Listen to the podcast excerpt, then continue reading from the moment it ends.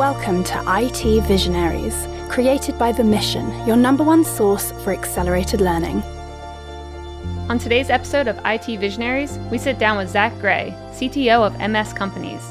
MS Companies provides workforce solutions to manufacturing companies to increase efficiency. Zach shares with us his thoughts on citizen development and its future. Enjoy. IT Visionaries is brought to you by the Lightning Platform by Salesforce. The Lightning Platform is a leading cloud platform that makes building AI powered apps faster and easier. With Salesforce, now everyone is empowered to build apps for their organization. Learn more at salesforce.com/slash build apps.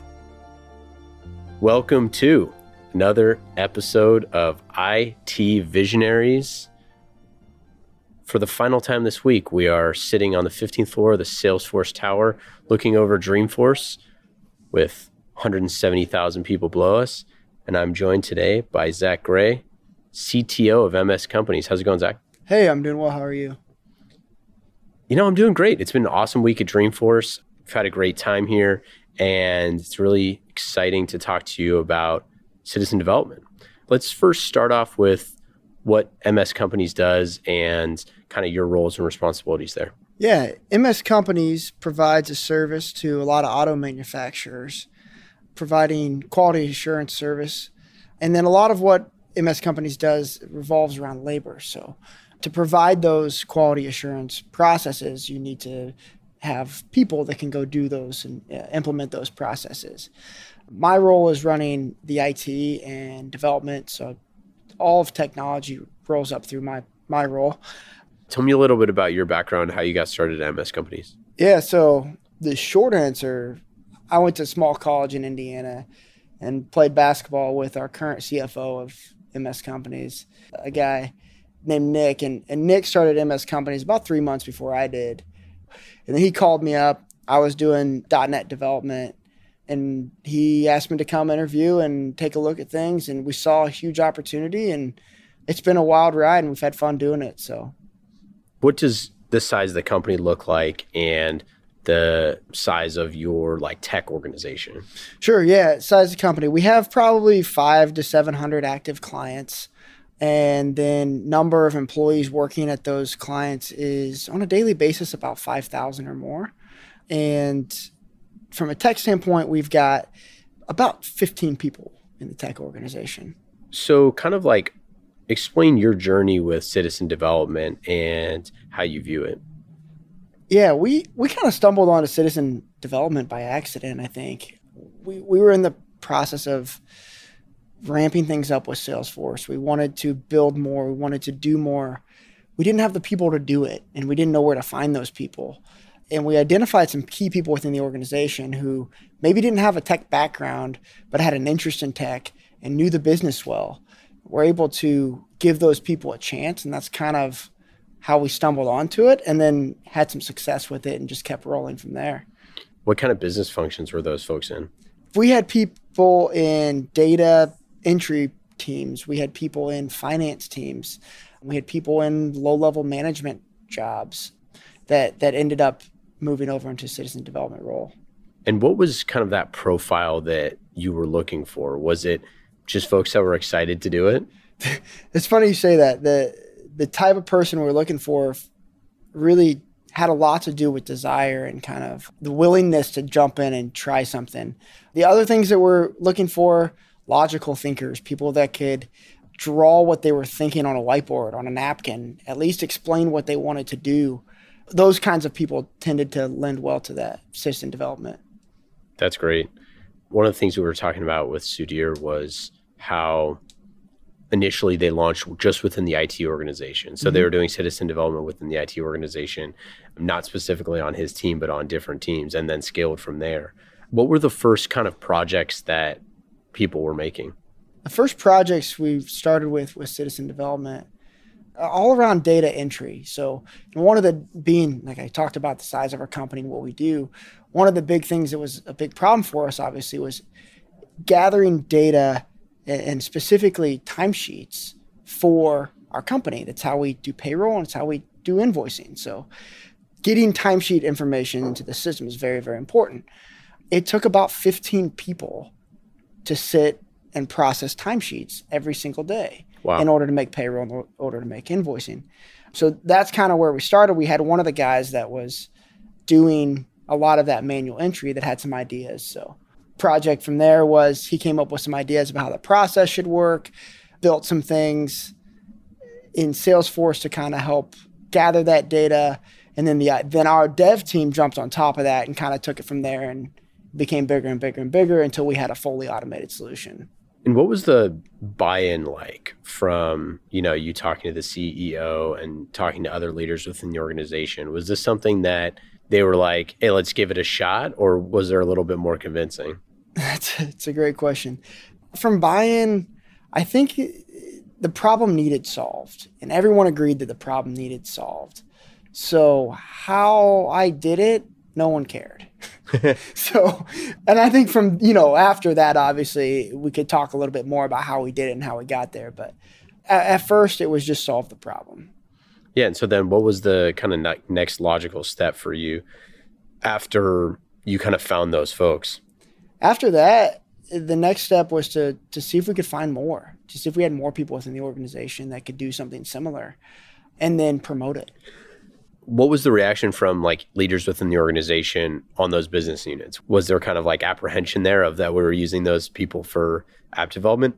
Yes, there was some apprehension. There, there's always this any growing company. There's always a struggle for resource, and at first it was how do how do you handle that, right? And and then we kind of had to balance it at first, and then we started setting aside time for that sort of thing. What were some of the early success stories from your like your top Yeah. citizen developers? some of our best citizen developers had really great success in that they started out as different parts. You know, citizen developers in different departments throughout the business.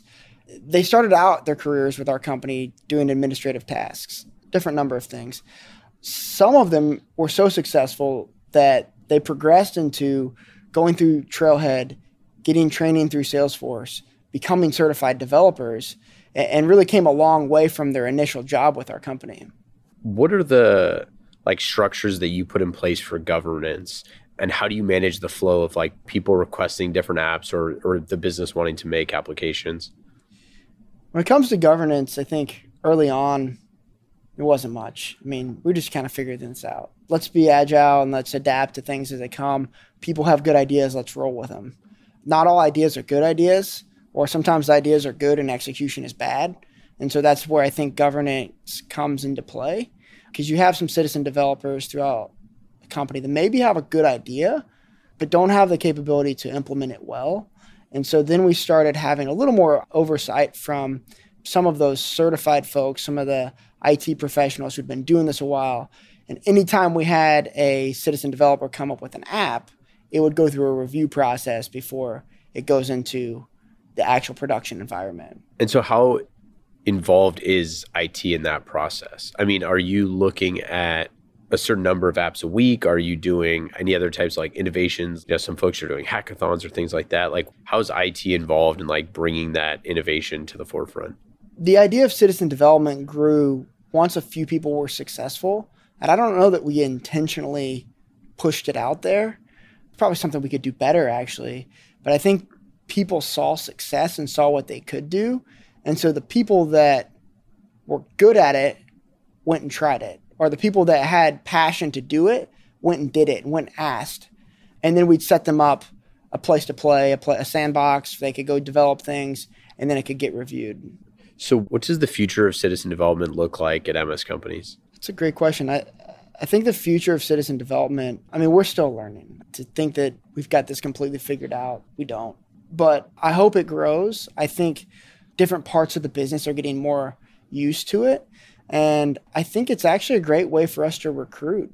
We've got the ability to show people that we're bringing in, maybe right out of school, that here's what a path could look like. Here's some success stories of some of the other people that, yeah, maybe first off, when they first get there, their job is one thing, but there's a path to go do what you want to do if it's something different. If you had a magic wand to make an even smoother process, like what would be your like what's your ideal scenario for things that you could be able to to foster more innovation and creativity from the field?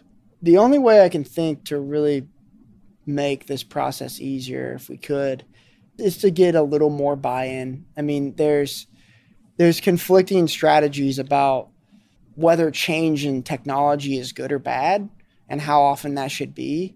You know, if you can get everybody together and agree that we should be moving fast, we should be changing, like it is volatile, but that's good. And so I think getting everybody on the same page on that would be the ideal state. What would be your advice to CIOs and CTOs and executives that want to like want to just get started, that want to launch some type of citizen development within their organizations? If you're trying to prove success in citizen development and launch a program, the best thing you can do is find something that matters to the business and show how to solve it. You talk to people in finance, you talk, you know, CFOs, CEOs, CMOs, people are looking to drive success. They're trying to fix problems, and everybody's job is to fix a problem. If you can show that with citizen development you can fix a problem, I think it catches on that way. You have to make it practical. To me, it doesn't work on a you know a 20 page document to explain why it's a good program. To me, it's scratching an idea down and going and doing it, and then proving that it works. Tell me a little bit more about some of the problems that you're solving for your customers in the automotive industry as for our customers' problems that we're solving at MS companies, is a lot about data reporting. It's about getting inputs correctly into our system and then being able to provide something back to them of quality. The biggest thing in that industry, and, and I'm sure lots, is they know how to make cars, right? And like for us to come in there and tell them how to make cars is just silly. But they do things in ways that can be improved that we can influence. So things like reporting on quality data, reporting on their workforce information, those kinds of things. We're trying to help them get away from doing things on paper and printed out spreadsheets and showing them how they can do that in a in a portal in a Salesforce community. And so what we've seen a lot of times is a couple citizen developers or guys who maybe have that automotive background or were responsible inside the company for producing those 150 megabyte Excel spreadsheets. And they said, hey, I think we can get this data into Salesforce. And if we get it into Salesforce, we can let them use these portals to solve their problems. So then we've actually taken those solutions to OEMs, tier one suppliers, you know, any auto manufacturer you can think of. We're in one way or another touching that process. All right, let's do the lightning round. Fast and easy questions. All right. Not unlike the Salesforce Lightning platform. Number one, what app are you using on your phone that is the most fun? Holy moly. it's supposed to be fast and easy. Oh, I know. I'll say Waze. Now, can, can I tell you why? Sure. Okay. So instead, everybody everybody uses Waze. It's not fun, right? Being in traffic's not fun. I had my kid. He's four. I recorded his voice, so it gives me directions while I'm in my car. No kidding. So he's talking to me while I'm driving, and That's seriously, great. it cracks me up every single time. It's awesome. That's really funny. We had this is not lightning. I know I screwed it up. No, no, no. I I'm, I'm, I have an aside. So I interviewed Di-Ann Eisnor, who's the first American employee at Waze and head of growth from when they grew to a very small team to enormous and getting acquired. And she said that early on in Waze, it was just a blank everything. So drivers actually built the map. There was they didn't put a map down and then see the roads. So they were giving people credit for actually creating the entire map. And then eventually they got to the point where they're like, oh, hey, we need to fill out these roads. And then it was kind of like Pac Man of having people go and go the dotted line and then to prove that those were That's roads. incredible. Yeah, isn't that cool? That is really cool. it's the type of insights you get on IT visionaries. You know what I mean? What's your favorite time saving tool? I've got this popcorn maker. It's just a plug it in the wall and it spins, but you put the kernels in and then you put the lid over the top and then you flip it over and the lid is the bowl. So like that saves me time. There you go. I love that. Favorite use of AI or chatbots that you've seen recently? I think recommendation engines are incredible. So what Spotify does continues to amaze me. Yeah. And like we were just talking about this yesterday. It's, it's it's incredible. Like I find new music all the time that's that I wouldn't otherwise find. Favorite team, sports or otherwise? Pacers. I'm an Indiana Pacer fan. Favorite podcast or recent book that you've read? I'm a I'm a Vince Flynn fan. Favorite show you're watching? Favorite show is gotta be. What am I watching? I've got kids. Yeah. I don't know. Hey, that's all right. I got I got my son to watch Star Wars, the That's the fun. cartoon with me, the Clone Wars. So Yeah. we've been watching that together. Do you have a favorite Dreamforce moment? Favorite Dreamforce moment. This. This this is pretty cool. Recording in, on the 15th floor This is cool. Salesforce This Tower. building's incredible. It's really cool. Technology that you're most excited about. I love home automation stuff. I mean, and it's it's getting better and better all the time. So Last question of the lightning round. What would be your advice for a first time CIO or CTO? just do stuff. Maybe that's not good advice. That's great advice. Make it happen. That's it for lightning round. Fast and easy questions, just like the lightning platform by Salesforce, where building AI powered apps is faster and easier.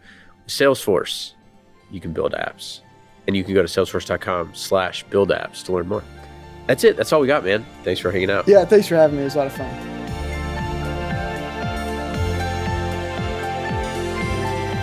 Thank you again to our friends at Salesforce. IT Visionaries is brought to you by the Lightning Platform by Salesforce, a leading cloud platform that makes building AI powered apps faster and easier.